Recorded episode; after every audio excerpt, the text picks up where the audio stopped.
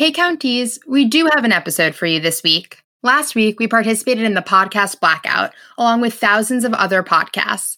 Instead of releasing our regular episode, we read the names of some of the Black folks who have been killed by police brutality. This week, we're releasing our episode on counterproductivity, which we recorded a few weeks back. It'll start in a few moments. But before we start, we want to say a few things. Our podcast Blackout was a symbol for the work we will continue to do. While this next episode does not focus on the injustices and racial discrimination that Black people and people of color face in America on a daily basis, as individuals and as a team, we commit to continue to support our Black community. As white women, we recognize our role as allies and we're working on listening, reading, and learning. We have both donated to causes including the National Bail Fund and the Loveland Foundation that supports access to therapy for Black women. We encourage you to do the same. We will share some of our resources that we have personally used to help us become stronger partners to the Black Lives Matter movement, and we hope that you will share resources that you use with us. These will all be available in the show notes of this episode. If you are a white person trying to learn more about Black Lives Matter, follow White People for Black Lives on Instagram. Their handle is WP, the number 4, BL. And it goes without saying, but check out your local chapter of Black Lives Matter. Just Google Black Lives Matter and then your city to find donation links and petitions that you can sign. If you hear chants of defund the police or abolish the police and want to understand more about what that would mean, two podcast recommendations for you. The first is from the podcast Today Explained, and the episode is called What Abolish the Police Means. The second recommendation comes from the podcast called The Daily Zeitgeist, and the episode is called Mystery of Flaming Cop Cars White Supremacy on Every Channel. Follow Counter Propaganda on Instagram. Their mission is reclaim the narrative. They feature a person of color each day and tell their story. We're partial to it because it has counter in the title. If you're looking for a little more context into how police forces came about, and spoiler alert, they've always been racist and founded on principles of white supremacy. Another podcast recommendation for you. The podcast is called Throughline, and the episode is called American Police. It's no longer acceptable to be silent about this. Talk to your parents, your siblings, your aunts, your uncles, your friends. There are endless, amazing resources to check out. We'll be posting them on our personal Instagrams and Twitters, as well as on the Counter Programming Instagram. Stay strong and be kind to yourselves and each other. Black Lives Matter. We got the beat, we got the beat, we got the beat. Yeah, we got the beat. Hey, counties. Before we bring you counter programming, we want to tell you about a podcast that we think you're going to love. It's called The Jordan Harbinger Show. It's one of Apple's best podcasts of 2018, and it's consistently in the top 50 podcasts overall. Jordan Harbinger interviews some pretty big deals in a variety of fields an FBI hostage negotiator, an almost Nobel Prize winner, a former CIA operative, and more.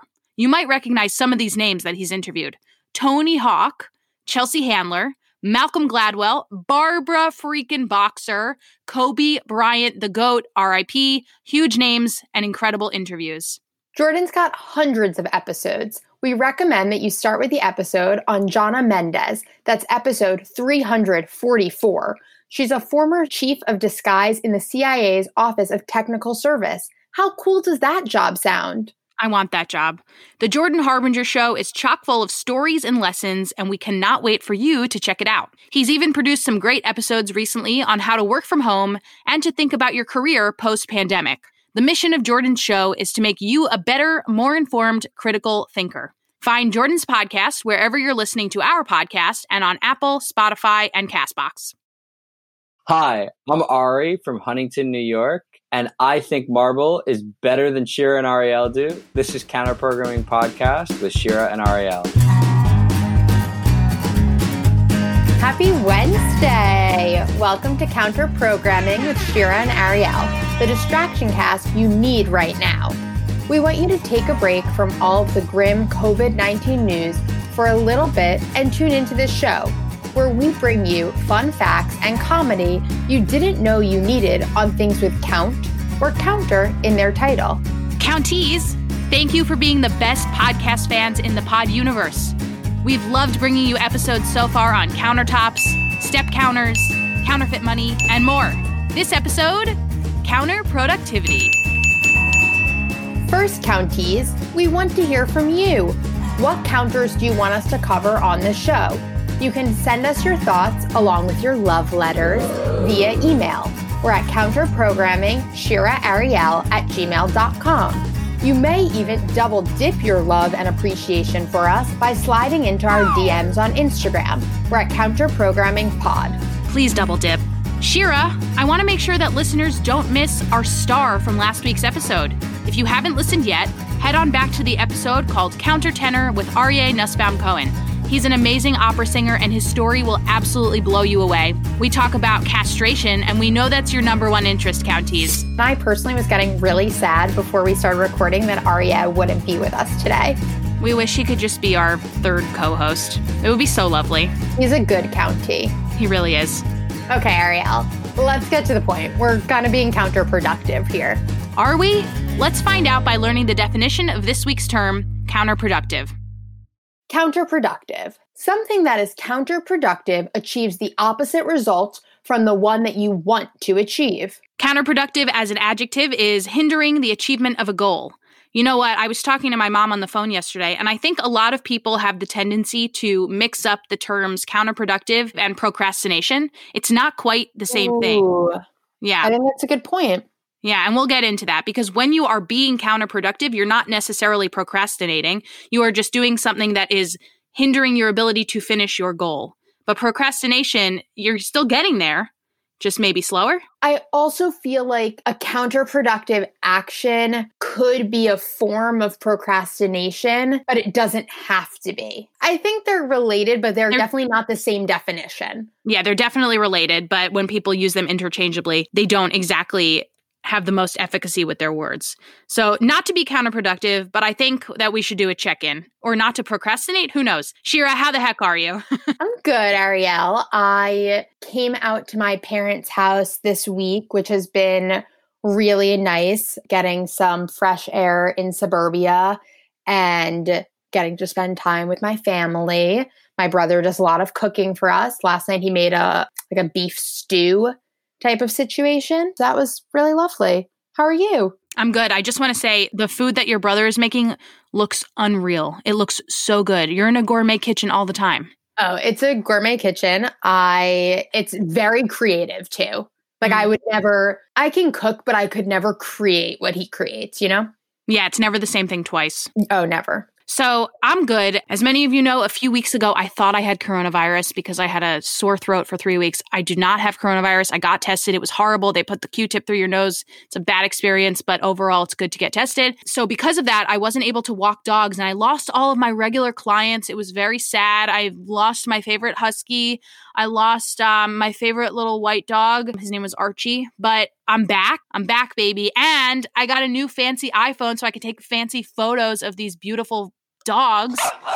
I did notice that your pictures looked particularly good on Instagram this Thank week. Thank you. Cool. Yeah, because I got that nice portrait mode. So now I'm making a point every time to make the dog sit down for a photo shoot. a classic dog mom who's not really a dog mom. Yeah. exactly. So yeah, I've been great. Yeah, I think it's a, a mentality. It's an intentionality. When you're when you're Thank you. When you're procrastinating, you are intentionally trying to not get done when you have to get done. And when you're being counterproductive, sometimes it's uh it's non-voluntary. Does that Okay. make sense? Well, either Okay. way, let's get back on track. We all do things that are counterproductive to our goals, whether that's checking social media instead of sending that important email or obsessing over the latest coronavirus statistics instead of enjoying our time stuck at home with family and friends. Everyone's counterproductive behaviors are different because everyone's life is different. Shira, what is your go to counterproductive activity? So I think the most counterproductive thing I do is that I check WebMD when I have like a sore throat or something very mild, and then I that convinces me that I have much more severe symptoms, and then I go down a deep rabbit hole searching whatever illness WebMD has told me I have, and it it makes me actually feel worse than I did to begin with. So I find that to be quite counterproductive for my health. Yes, that'll do it. Yeah, it's not great. what about you, Ariel? What's your most counterproductive tendency? My most counterproductive tendency is that I am not the best at planning for file saving. Does that make sense? So basically, I know ahead of time that I should be organizing my computer. And I'm mostly talking about digital stuff. I know ahead of time that I should be organizing my Google folders, my desktop, um, where I'm keeping all my files, even for this podcast. I know ahead of time about that, but I don't do it. And the way this really manifests is I back up my phone every three years. And so from year two to three, my phone is really slow and the camera doesn't work and the I can't download any apps and I have all these problems and I know ahead of time that I could just be backing up my phone every 6 months but I'm being counterproductive in that I just absolutely don't do what I know that I need to do. I feel that I am not great about backing up my phone either. Thankfully, everything I do now is like on Google Docs instead of I don't use like Microsoft, so I never have to worry about like saving those kind of documents. But mm-hmm even keeping our counter programming stuff filed in the right way. We started out really well, keeping our ads in one place, keeping our scripts in another place, but it's kind of all jumbled. It's just that's the way it happens. And I believe that that's a counterproductive act on my part, on our I our actually part. was trying to organize the documents a little bit more on my Google Drive. So maybe this Thank will you. inspire us. Yeah, and maybe I think if we can inspire anybody to save and back up their phone before they lose their beautiful memories and photos, then we've done our job. I couldn't agree more. Another thing that I do is I'll go to a show and I'll get a playbill or I'll get a little piece of memento of some sort and I'll keep it fully knowing that I don't care and I still put it somewhere and it takes up space.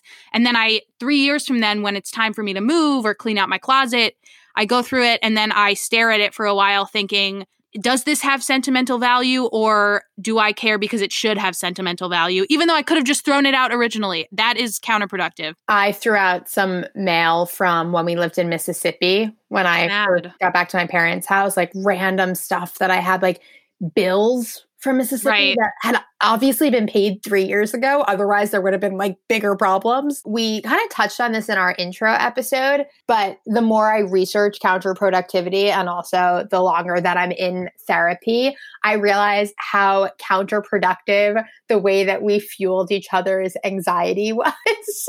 Instead of trying to help each other get out of the anxiety spin, we I think we accidentally brought each other further into it because we both have anxiety. We thought we were helping. We I and again, intention. We right. really believed. That's why therapy is a beautiful thing. I've been hearing a lot about people complaining over the past few months about not being able to be productive at home right now because of coronavirus, the stress that that brings us. So, what we wanted to do was we wanted to help you with that. So, we looked up a few tips and tricks for how to counter counter productivity. That gets me every time. I think it's so funny.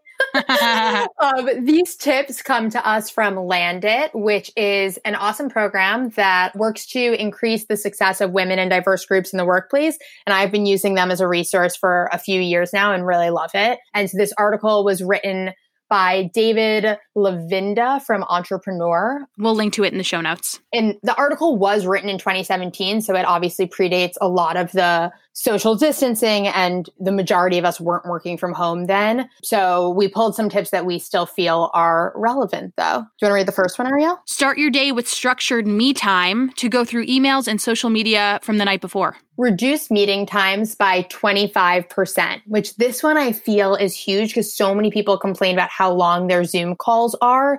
Mm-hmm. And I even found when I was having in person meetings like that, if I like set a timer for how long each thing was supposed to last in the meeting, even if the conversation, if we were doing a brainstorm, we were like, okay, we're only going to brainstorm this for 10 minutes, even if there's still more ideas, it helps it not get off track.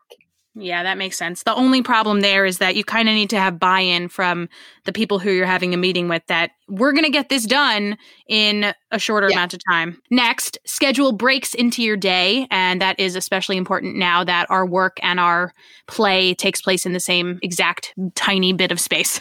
yeah. And I feel like a lot of people, the lines are really blurred when you work from home, that people are end up working till like 8 or 9 p.m. because they can't, like, they don't have to move Okay, number four, turn off pop-up notifications. I feel like that's a really important one, especially with social media or even with emails. You're in the middle of doing something and all you get so distracted so quickly because you're just like look at Yeah. But if you want that dopamine rush from all those pop-up notifications, that that one doesn't work. Next, hop on the phone or on Slack instead of emailing because emailing, of course, you have to do all those pleasantries beforehand, but you could really get the job done faster if you're just like, hey, let's sort this out right now. I sometimes find that I'll have like tried to explain directions to someone in an email and I spent a while making sure the email is clear. And I was like, if I just hopped on the phone for four minutes, this person would know what to do. Exactly. And and they could have also told me their complaints or their concerns right away instead Exactly. of thinking about it and emailing. And also, it's not that awkward to have phone calls, millennials, you know?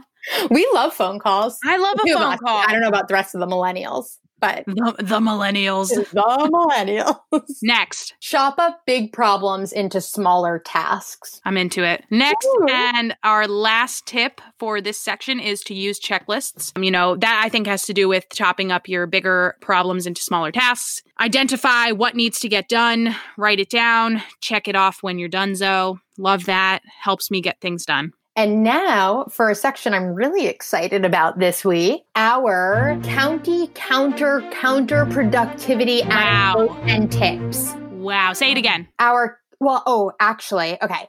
So that is one part of this section, but the first section is county counterproductive anecdotes. And the second part of this section is county counter counterproductivity tips. Say it again five times fast. County counter counterproductivity. Nice.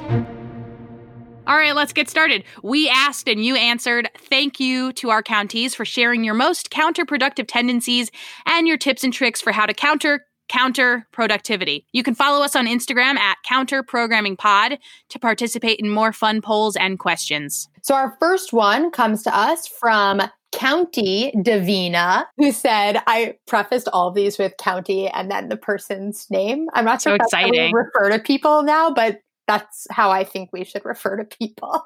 No, we do now. okay, so this one is from County Davina, who said, ordering a lot of food so you have leftovers, but then eating it all in one sitting. I'm glad to know that other people do that. Always. I I feel like that's how I just I'm like, you know, this was this is a big order, so so it'll last me a few days. And then No, please. Next, County Tracy says that she eats before a planned workout. She simply gets too full to run. Definitely counterproductive. I that also happens to me. I'll be like, okay, I need a little bit of food before I go for this run, and then I eat too much food, and I'm like, well, now I can't run because I'm gonna cramp. So you can't run, of course. and then you can eat can't more. run. Then you eat more, and then it, I will still go for the run because I feel like by this point I'm dressed and ready. But now it's been like an hour and a half of like prep until I can go for the run, and it kind of throws off the whole evening. This one is from County James, and it is answering questions on Instagram from people's stories. Daniel, can we get like a womp womp there? Like a Womp I felt like that was a little bit of a personal attack, County James. Yeah, James. I'm sorry, County James. Next, James. next from County Miriam. She has a double monitor up. She puts her work on one screen, but really just reads random shit on the second screen. Totally. I've never been a double monitor person, but that was the big thing people were freaking out about when they when we first had to transition to work from home. I feel like so many people I know were like, "But I I only have one monitor here." Are you a double monitor gal? Oh, please no. I have no luxuries in life. I I have a laptop. That's all I use. I have a laptop. I hunch over while I use it. I get hand cramps and then I complain about it. And that's I- counterproductive. I will say I do wish I had a standing desk at home or something where I could like so I wouldn't hunch as much. But the double monitor thing, it actually confuses me more. Yeah, I think people like to be able to visualize their stuff on two screens and look over there and look over here. And I could see that. I think I'd be like County Miriam and I would get distracted. It would become counterproductive for me. Calling them county and then their name makes it sound like it's like a religious cult. I know. I was a little worried about that. That's why I was like, I don't know how we feel. No, I love it. County Miriam. Next. So this one is from County Delaney, who also happens to be my cousin, a cousin county, if you will. And she put playing Candy Crush and watching Netflix as her counterproductive tendencies. And I have to say that there was a point where she was the number one Candy Crush player in the world or something. That's The past few months. Yeah, it was, I- I have to say, I was actually proud of her. I thought it was pretty wild. All right. We just listed for you some of uh, our counties and the way that they feel that they are counterproductive. So now let's go on to some tips and tricks for how you counter counterproductivity from our counties. County Aaron said, lists. Making lists helps so much. Me Wait, too. Yeah, I agree with. I just started using Microsoft To Do because I, I was like, I don't even know where I have to begin. And it really did help. And then I love the sound. It makes this ding when you finish a task. I make lists on um I use that Gmail plugin on the side of your screen. Oh. Okay, I used to really like that. And then I would accidentally keep it closed and I would forget about it. So I would forget to cross things off from that list. And then I'd go back and I'd have things from like 20 days ago. And Terrible. Yeah, I mean, that's, That's a personal problem. That's counterproductive. Exactly. From County Matt, calendaring work time, what I do at work by the half hour using Calendly and specialized journal. Now we know what Matt was doing in his office. Oh, is that our boss Matt? Yeah. County Oh, Boss Matt. Count- County boss Matt, of course. And this one comes to us from County Miriam. And she said a quiet morning routine to set herself up for success. I have a comment on that. I last week attended a PowerPoint presentation that Miriam presented on her morning success routine. It was amazing. Can you tell If us a you- little bit about that success routine? Yeah, Miriam says that the best thing to do to counter counterproductivity is set aside for yourself an amount of time in the morning. It doesn't really matter how much, where you're going to do a few things for yourself. So she says you must wake up a little bit earlier for it. So you do need to commit in that way. But her favorite thing to do is to just read a book. Even watch TV. It doesn't matter that those activities might not be the most productive things in the world, but it kind of gives you the time to do something for yourself so that the rest of the day, if you're working, you don't feel so bad doing something completely for your own company. You've already done the thing for yourself. I am so not a morning person, so I have been trying to develop some kind of morning routine. My roommate Jen and I used to go on these coffee walks every morning, except for then we had to start wearing masks. So then we stopped having the coffee and we just did the walk part, but which was still great.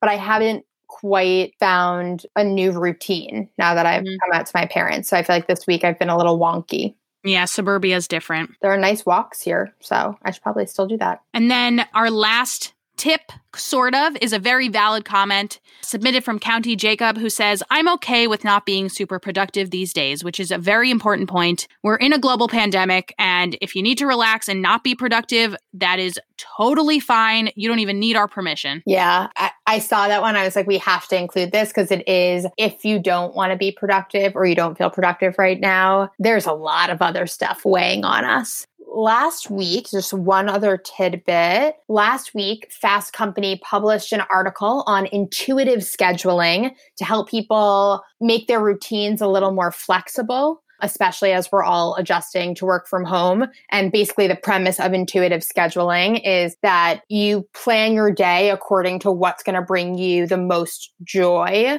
Ooh. Um, and obviously, it doesn't mean you you don't do the things that you have to do, but it just involves listening more to what you actually need, personally and professionally, and creating a calendar that works for you, not against you, is what the Mm. article said. So, for example, if you feel tired, build a nap into your schedule, which actually reminded me of a quote from a podcast I listened to from Earbuds Podcast Collective called The Work Remix. That was an interview with Erica Keswin. And the quote was, You want to make sure your calendar reflects your values. How would your calendar reflect your values? I think if you're a manager of a team, building time to actually connect with your employees, even though you're working remotely, instead of just doing all the things, all the paperwork maybe on your to-do Mm. list. Or if working out is really important to you, building that into your schedule instead of just saying, like, oh, I'll see if I have time for that. Okay, I love that. Well, we will link to that episode with the interview with Erica Keswin, and we will also link to the Fast Company article.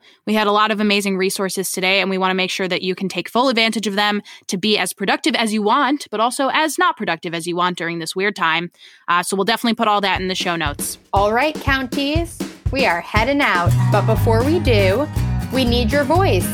At the beginning of this episode, you heard from my brother Ari.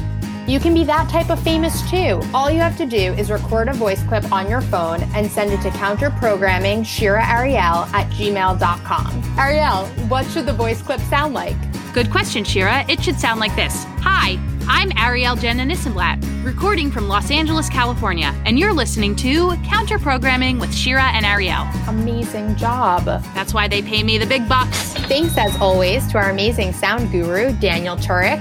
Find his work and get in touch at robotslap.com. One day we will record together, Shira, and I'll slap you during that time. Oh, I can't wait.